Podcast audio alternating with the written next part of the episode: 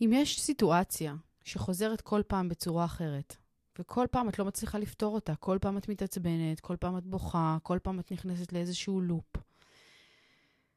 אולי יש פה איזה שיעור שלא הצלחת לפענח, אולי יש פה איזה מסר שעוד לא זיקקת, אולי יש פה איזה מדרגה שלא הצלחת לטפס. אני מתמודדת בחיים שלי עם בעיה חוזרת וחוזרת וחוזרת וחוזרת. קשה לי שאנשים נפגעים ממני. קשה לי להתמודד עם ההרגשה שאנשים פגועים ממני, שאנשים כועסים עליי, שאנשים לא מרוצים מההתנהלות שלי, ממה שאמרתי, מאיך שהתנהגתי. זה מדיר שינה מעיניי, זה מייצר דיסהרמוניה מטורפת בתוך הנפש שלי, וזה יודע להפוך אותי בתור בן אדם שמח לאותי בן אדם ממורמר וכעוס. אז מה אני עושה עם הדבר הזה? והאם בכלל זה התפקיד שלי לטפל ברגשות שלהם? פרק 215. מי אחראי לרגשות שלי? פתיח ואנחנו מתחילות.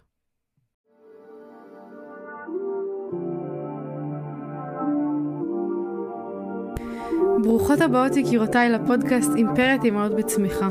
כאן אנחנו מדברות תודעה, אהבה ואמת, בשילוב עם כל השיעורים והניסיונות והקשיים שאנחנו עוברות בדרך, הן באימהות והן בחיים בכלל. אז רגע לפני שאנחנו מתחילות, תפתחו את הראש, תנקו את המחשבות ותהיו מוכנות לצלול פנימה. הנה זה בא.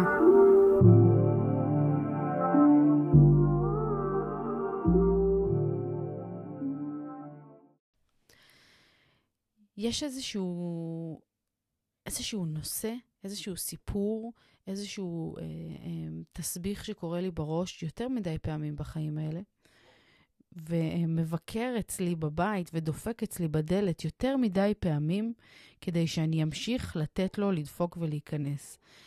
זה, זה, זה קורה לי בכל מיני סיטואציות, זה גורם לי להרגיש רע כל פעם שהדבר הזה קורה, ואני מבינה שאם זה ממשיך לבוא לי בדלת האחורית ולהיכנס אליי בסיטואציות שמביאות לי את העצבים, שמוציאות אותי מהזון שלי ומוציאות אותי מהשלווה שלי, סימן שאני לא למדתי את השיעור שהייתי צריכה ללמוד. ואני רוצה לקחת את, ה, את הסיטואציה שקרתה לי בסופש האחרון, וללמוד ממנה, ולגדול ממנה, ולטפס מעליה את המדרגה הבלתי נסבלת הזאת, שאני כבר מרגישה ששנים אני מנסה לעבור, ולא באמת הצלחתי.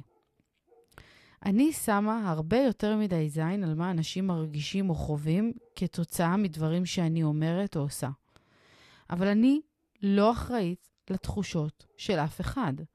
אני לא אחראית לשריטות של אף אחד. אני לא אחראית לכל מה שכל אחד מביא איתו, גם אם נוצרת סיטואציה סביבי שמדליקה לאותם אנשים את הטריגר. כי לכולנו יש טריגרים שמפעילים אותנו. כל אחד ואחד מאיתנו בעולם הזה מגיע עם שק של שריטות, עם שק של צלקות, עם שק של דברים שמדליקים אותו, שמטריפים אותו, שמוציאים אותו מדעתו, שמחזירים אותו ברגע אחד לאיזושהי תחושה שהוא לא אוהב, לאיזושהי סיטואציה בחיים שהוא אה, הרגיש שמקטינים אותו, שמחלישים אותו, שמעליבים אותו, שגורמים לו להרגיש טיפש, מה שזה לא יהיה. כל אחד מסתובב עם שק כזה של תחושות וטריגרים ושריטות. השאלה היא, מה אנחנו עושים עם זה?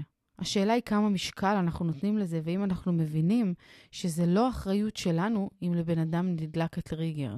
אנחנו לא יכולים לדעת מה מפעיל כל בן אדם. אצל חלק מהאנשים, טון דיבור יהיה זה שידליק אותם. אם את מדברת באיזשהו טון שהוא אה, מרגיש להם מזלזל, או בטון שהוא לא מתעניין, או בטון שהוא אדיש לסיטואציה, טון דיבור יכול להוציא אנשים מדעתם. אצל אנשים אחרים זאת מילה מסוימת, או צורה מסוימת של שיח, שתגרום להם להרגיש בלתי נראים, לא חשובים, לא מוערכים, לא מספיק טובים, אוקיי? אצל אנשים אה, אחרים אפילו מבט יכול, אה, מבט שבא לא טוב, אתה מסתכל עליי בצורה עקומה, יכול להדליק אנשים ולפתוח להם את כל ה... לסובב להם את כל הקופסה. אבל באמת העניין הכי חשוב הוא שאי אפשר לדעת מה ידליק את האנשים סביבנו. כי זה לא משהו ששייך אלינו בכלל. אני לא עוברת את המסע שאתה עובר.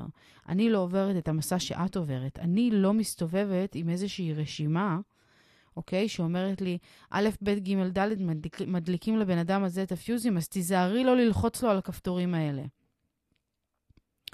אני לא מסתובבת עם רשימה כזאתי.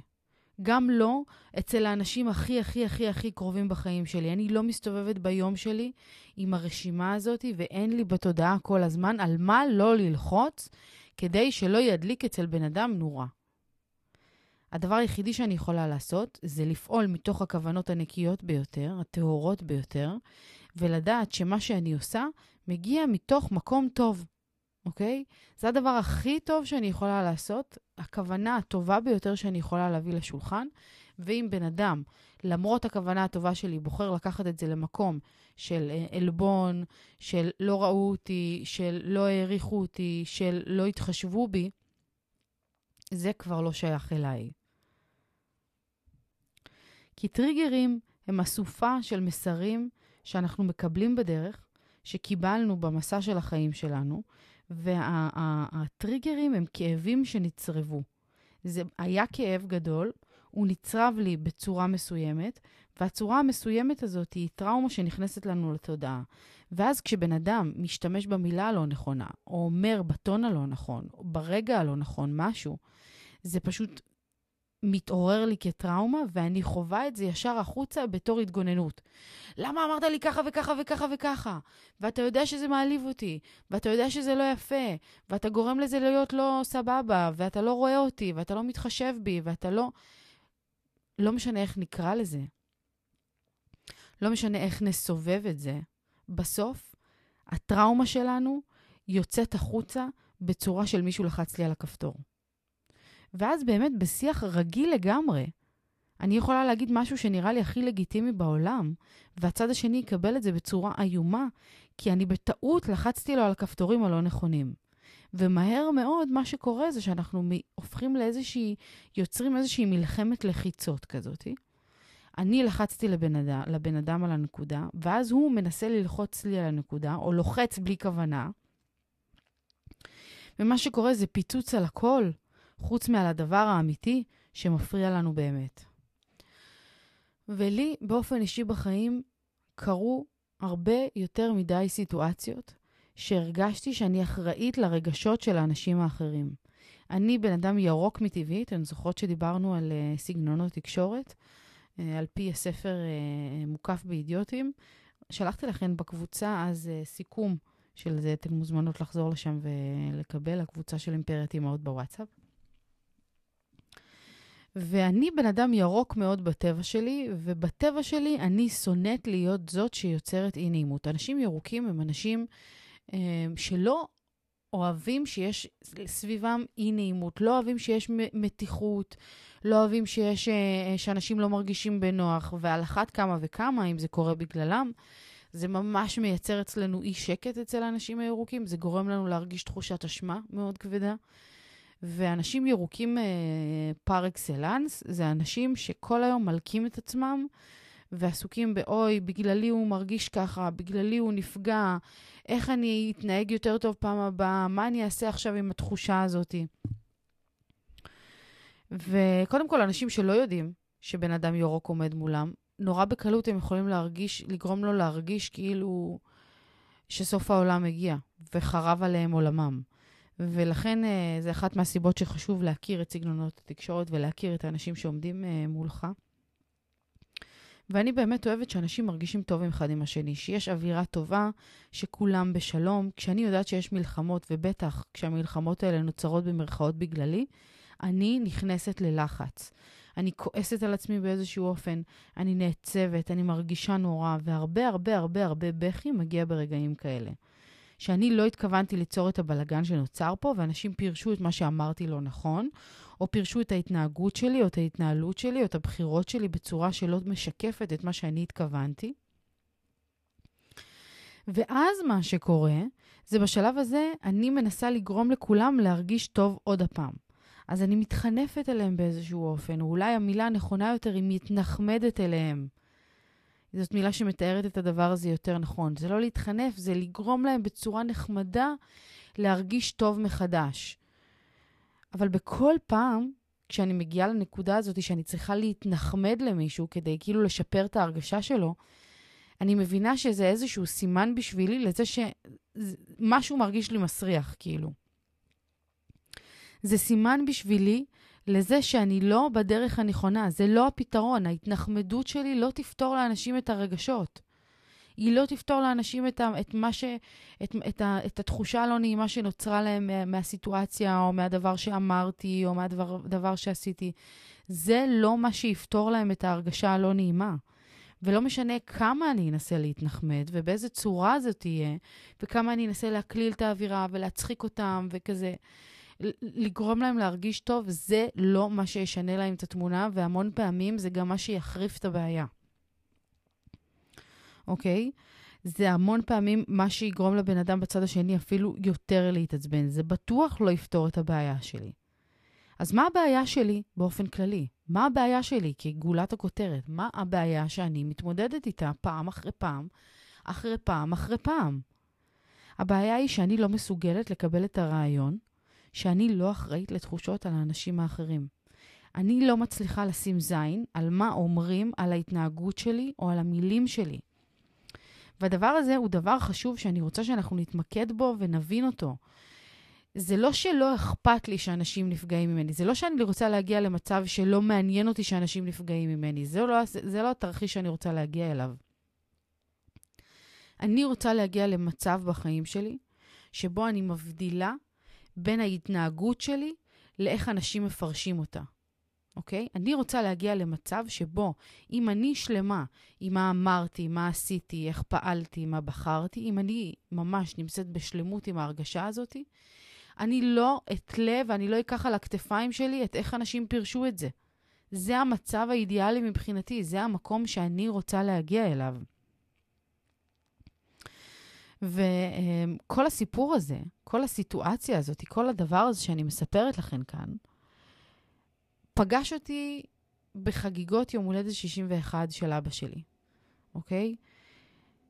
חגגנו לאבא שלי יום הולדת בנסיעה למקום האהוב עליי בעולם כולו, לכפר הנוקדים, שזה כפר שנמצא בלב המדבר, מגיעים לערד ויורדים כזה בכביש מפותל, מסתובבים סביב, סביב הערים וכבר רואים את כל הנופים המטורפים האלה של הכלום ושום דבר והשממה.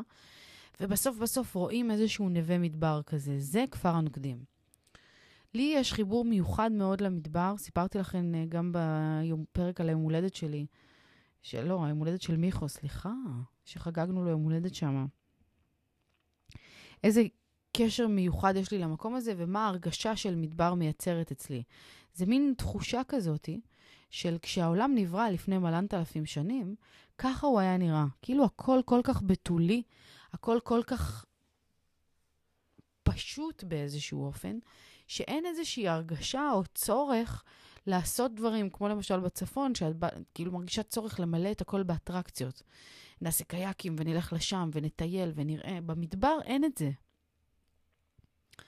במדבר אין את הצורך הזה, לפחות אצלי, כאילו הצורך, השקט הזה, האינסופי שיש שם, והמרחבים, והסוג של השממה הזאתי, מייצרים איזושהי חוויה הרבה יותר עמוקה, הרבה יותר פנימית, הרבה פחות כאילו חיצונית, גם עם האנשים שאת נמצאת איתם בחופשה במדבר וגם עם עצמך.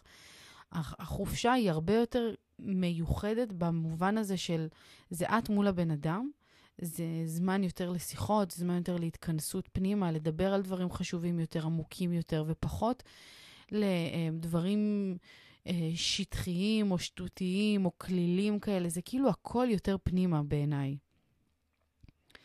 ואבא שלי גם רואה כמוני את הדבר הזה, אנחנו חולקים את האהבה המדהימה הזאת אה, למדבר שנינו, ולכן היה נראה לי שזאת תהיה, uh, זה יהיה הלוקיישן הטוב ביותר כדי לחגוג לו את יום ההולדת. והזכרנו שם, זה נקרא סוכה, זה מין אה, אוהל בדואי מפואר כזה, שיש בו מיטות קומותיים בסגנון בדואי, צבעוניות, עם, אה, עם כזה נכנסים, ויש לך כזה מרפסת קטנה, והכל כזה בצבעים צבעוניים כאלה, של צבעים, לא יודעת להסביר, זה של אוהלים בדואים, שהכל צבעוני כזה, ומבדים, ועל הרצפה, ויש לך הרסלים בכל מקום. ויש את השקט והקור הזה באמת ששמור רק למדבר בתקופה הזאת, שהכי כיף להיות בו, שזה אזור החורף. ויש לך מרפסת כזאת של מדרגות מאוד מאוד גבוהות, כמו שיש במזרח, שאת מטפסת, מטפסת, ואז את עולה למרפסת שמשקיפה על כל הכפר. מקום חלומי, באמת. אין מקום שאני אוהבת במדינה הזאת יותר מהמקום הזה. והתכוננו ליום הולדת שלו איזה שבועיים, חיפשתי את המתנות הכי מגניבות שיסמכו אותו, עשיתי רשימה של כל מה שצריך, כדי שזה יתאים גם uh, לאח שלי שהוא uh, דתי מאוד מאוד, והכל צריך להתאים גם לו. וניסיתי להספיק את הכל תוך כדי החיים העמוסים שלי, שמלאים גם באדם שלא הולך לגן עדיין. וכל יום עשיתי עוד משימה בשביל היום הולדת הזאת. בלילה שהלכנו, לילה לפני שהלכנו בעצם, חשבתי שבמקום לעשות לו תמונה, שנשים תמונה שלנו, של הילדים, כאילו את הנסיעה הזאת ליום הולדת שלו עשינו אה, אני, ניתאי, גיא ואבא שלי, זהו. ובמקום לשים תמונה של כולנו, בלילה לפני האיבנט, חשבתי שיהיה מגניב לעשות קולאז', לקחת תמונה ענקית, מסגרת ענקית, ולעשות קולאז' ולהכניס בקולאז' הזה את כל האנשים שחשובים בחיים שלו. ככה שהדבר הזה, המתנה הזאת, היא תהיה הרבה יותר אה, עוצמתית בשבילו. זה לא רק איזו תמונה של, אוקיי, הנה אתה עם הילדים שלך, נשים פה את כל האנשים שחשובים לך, שיש לך אה, אה, פינה אמיתית וגדולה בלב שלך בשבילהם, וכדי שתוכל לראות את כולם בתוך מסגרת אחת, ושזה יעשה לך איזשהו אימפקט הרבה יותר משמעותי. ואני חייבת להיות כנה ולהגיד שמעבר לזה שרציתי שזה אה, ישמח אותו באיזשהו אופן, זה, זה הגיע שוב פעם המקום המתנחמד שלי, שרצה לייצר איזשהו אה, סדר ושלום עם כל אותם אנשים שרצו, כל אותם אנשים במשפחה שרצו לחגוג לו גם יום הולדת, אבל התאריך שקבענו לא התאים להם. ורציתי לפתור את זה, רציתי לגרום להם להרגיש טוב עם, ה, עם, ה, עם הדבר, שלמרות שלא הצלחנו לארגן את זה, שנחגוג כולם ביחד, אנחנו, אני כן, אנחנו כן כאילו נעשה איזשהו מאמץ אמיתי מכל הלב והנשמה, שתרגישו שאתם חלק מהדבר הזה, ולהכניס לכבוד היום הולדת שלו משהו שהוא מכולם ביחד. ולכן המחשבה על קולאז' הייתה הדבר הכי טוב שיכולתי אה, אה, להביא, למרות שזה קרה בדקה ה-99 של, של הנסיעה. יום רביעי, בשעה שש וחצי בערב, קניתי את המסגרת, סוגרים את החנות צילום בשעה שבע וחצי. היה לי חלון זמן מאוד מאוד קטן, של מהרגע שחשבתי על זה ועד הרגע שיכולתי להוציא את זה לפועל, וביקשתי מכולם להוציא תמונות ולשלוח, אבל הבנתי שהזמן, המסגרת זמן היא קטנה מדי, ולא כולם יוכלו לעמוד בדרישה של לשלוח את התמונות. וקיבלתי איזושהי הצעה מדהימה של, נועה, לכי חפשי בקבוצה, בקבוצות של המשפחה, תמצאי שם את כל התמונות שאת צריכה. וזה מה שעשיתי. הסתערתי על כל הקבוצות והתחלתי ללקט תמונות והתמודדתי עם זה שהטלפון שלי קורס מזה שאין לי מקום ונסגרת האפליקציה ויוצאת. ו... קיצור, ממש עם הלשון בחוץ, אחרי שהייתי צריכה גם לעבוד, גם להספיק את כל הדברים שלי בעבודה, גם אה, לתמרן על היום הולדת הזאת, וגם בסוף היום ללכת להביא את אדם שכבר צורח מעייפות, ואימא של מיכו, שהיא החיים שלי בערך, וכאילו בלעדיה כלום לא היה מצליח לקרות, שמרה עליו, ובטלפון אני שומעת אותו צורח, ואני כאילו מבינה שאני צריכה להוציא אותו, ואני כזה בלחץ להספיק את הכל. וממש בדקה 99 של ה-99 הספקתי, ולקחתי 72 תמונות שפיתחתי, ואמרתי, אוקיי, אני אעשה מזה משהו. הלכתי, לקחתי את האדם, הבאתי אותו הביתה, קילחנו אותו, הספקנו לעשות את הכל. וישבתי עד שעה שתיים וחצי בלילה כדי לעשות את הקולאז' הזה וכדי לעטוף את כל המתנות שלו ליום הולדת.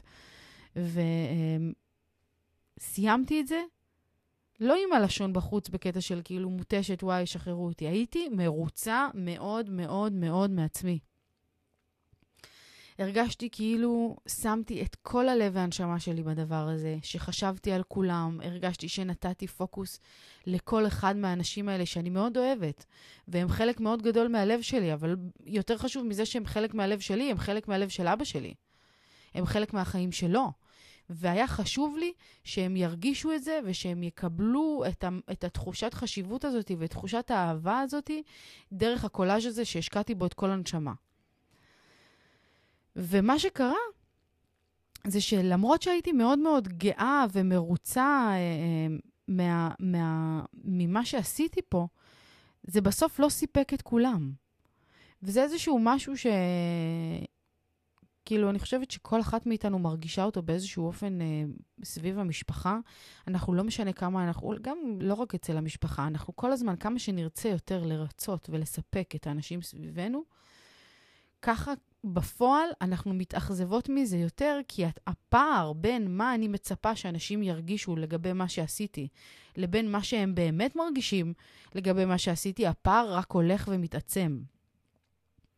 אני הרגשתי שנתתי את כל הנשמה שלי כדי שהדבר הזה יצא לפועל, ובסוף ציפיתי באיזשהו אופן לזה שיכבדו את זה, יעריכו את זה, יפרגנו על זה, יגידו, וואי, תודה, איזה יופי, איזה אדירה שחשבת על כולם, שהספקת, למרות שיש לך ככה וככה וככה. הרי הם לא היו איתי. הם לא ראו את התמונה כמוני, הם לא ידעו מה עשיתי כדי שהדבר הזה יקרה. אז הפער הזה, הציפיות האלה בין מה אני רציתי שהם יחוו לבין מה הם חוו באמת, היה פער מאוד גדול. וזה באמת לא סיפק את כולם. לא, לא, כאילו, הקולאז' הזה, לא משנה כמה נתתי את הנשמה, הוא לא בא לידי ביטוי כמו שציפיתי שיהיה. ולא משנה כמה אנחנו אוהבים אחד את השני. אנחנו ככל, אולי ככל שאנחנו אוהבים אחד את השני, אנחנו מרגישים שזה מאוד סבבה להפיל את הרגשות שלנו אחד על השני. כאילו, כמה שאנחנו יותר קרובים לבן אדם, או, או מרגישים שעברנו איתו יותר דברים, אז אנחנו מרגישים שזה סבבה להאשים אותו בזה שאנחנו מרגישים לא טוב עם מה שהוא אמר או מה שהוא עשה. מבלי להבין רגע שאנחנו לא יכולים להאשים אף אחד במה אנחנו מרגישים ומה אנחנו חווים. אנחנו כן יכולות להסתכל על זה במין נקודה שאומרת, אוקיי, הוא הפעיל לי איזשהו טריגר. ההתנהגות שלו, הדברים שהוא אמר, גרמו לי להסתכל גרמו לי להרגיש משהו לא נעים, גרמו לי לחוות איזושהי תחושה לא נעימה, אבל זה לא הדבר שהוא אמר או שהוא עשה שגרם לי להרגיש לא טוב. יש משהו עמוק יותר מזה. זה רק, הדבר שהוא אמר היה רק איזשהו טריגר לנקודה הרבה יותר עמוקה אצלי. ואני לא יכולתי לדעת את הנקודה שלחצתי לאנשים. ומה שקרה ב- בסיטואציה הספציפית הזאת זה שאני קיבלתי תלונות והערות על כל הארגון של היום הולדת הזה. על הבחירה של התמונות בקולאז', על זה שלא התחשבתי ברגשות של האנשים, ואין דבר שיכול לערער אותי יותר מהדבר הזה. אני בשנייה נכנסת למין לופ של אוי, לא עשיתי מספיק טוב, ולא חשבתי מספיק על כולם, ובגללי הם לא יהיו, ובגללי הם לא ישמחו, ובגללי הם ירגישו ככה וככה וככה. וזה לוקח אותי למקומות מאוד אפלים, לגלות שבגללי אנשים נפגעו. וכשחזרנו הביתה אחרי יומיים במדבר עם אדם, ומינימום שעות שינה, וגם ככה שאני גמורה ושבורה מעייפות, גיליתי אה, אה, שיש חוסר שביעות רצון אמיתי בנוגע לכל ההתנהלות של היום הולדת הזאת דרך הודעה. ואני התחלתי לבכות. ולי התחרבן כל ה vibe, ואני הייתי עצבנית, ואני הייתי חסרת סבלנות, ואני מלמלתי לעצמי אין סוף פעמים מה אני חושבת, ומה אני רוצה להגיד, ומה הייתי אומרת אם הם היו פה מולי, והכעס בער בי כמו שד. כשאדם כועס, כל מיני גיהנום שולטים בו. מכירות את זה? זה ציטוט מתוך תפילת שמע ישראל. כשאדם כועס, כל מיני גיהנום שולטים בו, וזה מה שאני הרגשתי ברגע הזה. הרגשתי שזה היה כאילו איזשהו פיצוץ של אחרי כמה ימים שהתעסקנו סביב הדבר הזה, בסוף זה התכנס לכדי זה שאני ישבתי עד אמצע הלילה, מה לי רץ בראש.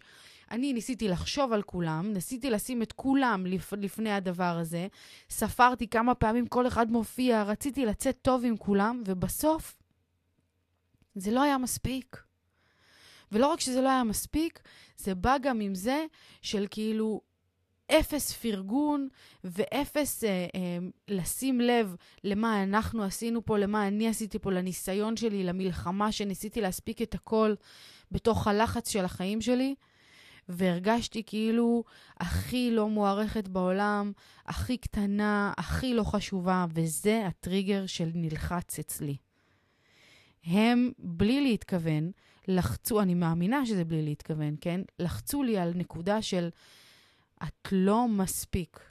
לא מספיק חשבת עלינו, לא מספיק ראית אותנו, לא מספיק התחשבת בנו, לא מספיק, לא מספיק, לא מספיק, לא מספיק. וזה נגע לי בנקודה הכי עמוקה, הכי חזקה, הכי מערערת שיכולה להיות. ופעם הדבר הזה היה קורה לי הרבה יותר. כל פעם שמישהו היה לוחץ לי על נקודה, הייתי מתפוצצת לכל מקום, והייתי עצבנית, והייתי כאילו לא יודעת איך. אז היום עברתי תהליך, ואומנם הדבר הזה קורה לי לעיתים פחות אה, תדירות, אוקיי? זה קורה לי פחות. אבל עדיין, כשזה מגיע, זה מגיע. הפיצוץ הוא פיצוץ, והוא כואב לי, והוא לא נעים לי, ואני מרגישה שהכל קורה סביבי. ולקח לי שעות ארוכות, באמת, כאילו משהו כמו יום שלם, לשחרר מעליי את התחושות האלה.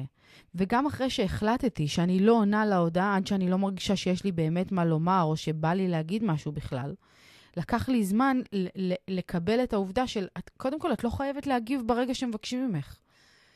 אמנם בעולם של היום, ויש וואטסאפ, וכל הזמן בן אדם, כל אחד יכול לשלוח לך הודעה בכל שעה ביום, בכל רגע נתון, ולצפות שתעני לו, אבל את לא חייבת לענות.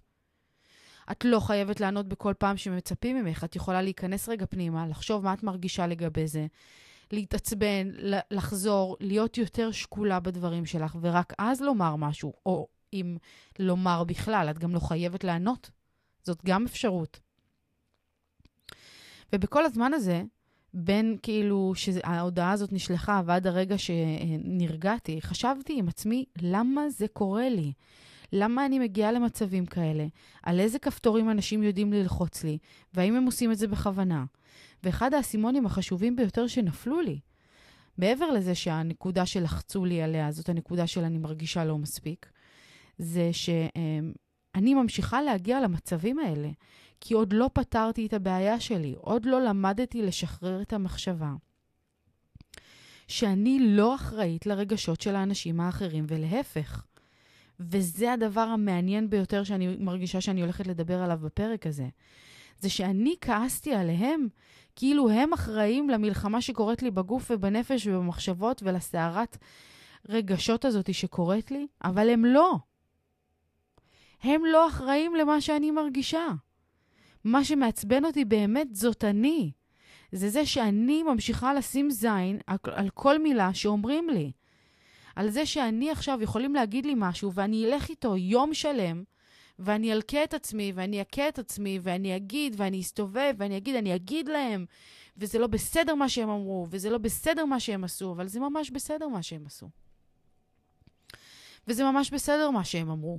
זאת הדרך שבה הם בחרו לבטא את הרגשות שלהם ואת התחושות שלהם, ואני פשוט לא אחראית לזה. וכמו שאני צריכה ללמוד את השיעור הזה, הם גם צריכים ללמוד את השיעור הזה, אבל אני לא זאת שיכריח אותם ללמוד אותו. ואני לא אהיה זאת שיגיד להם, זה הזמן שלכם ללמוד אותו, תלמדו את השיעור. אני לא אשמה לרגשות שלכם. אם אתם חושבים שאני אשמה למש... על, על מה שאתם מרגישים, זה עניין שלכם. אני לא פה כדי לסדר לכם את המחשבות, אני לא פה כדי לגרום לכם להרגיש טוב יותר, אני פה כדי לטפל בנפש של עצמי. אני פה כדי לת...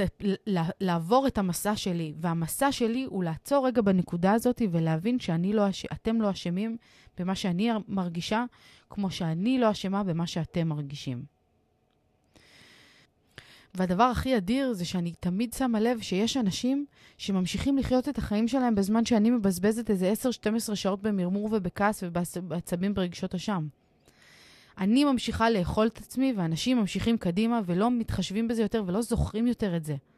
אז למה אני ממשיכה כאילו לתת לעצמי מכות בראש? למה? ואחד הדברים שעשיתי ולא עשיתי אותם בחיים עד לסיטואציה הזאתי, זה פשוט להקשיב לעצמי.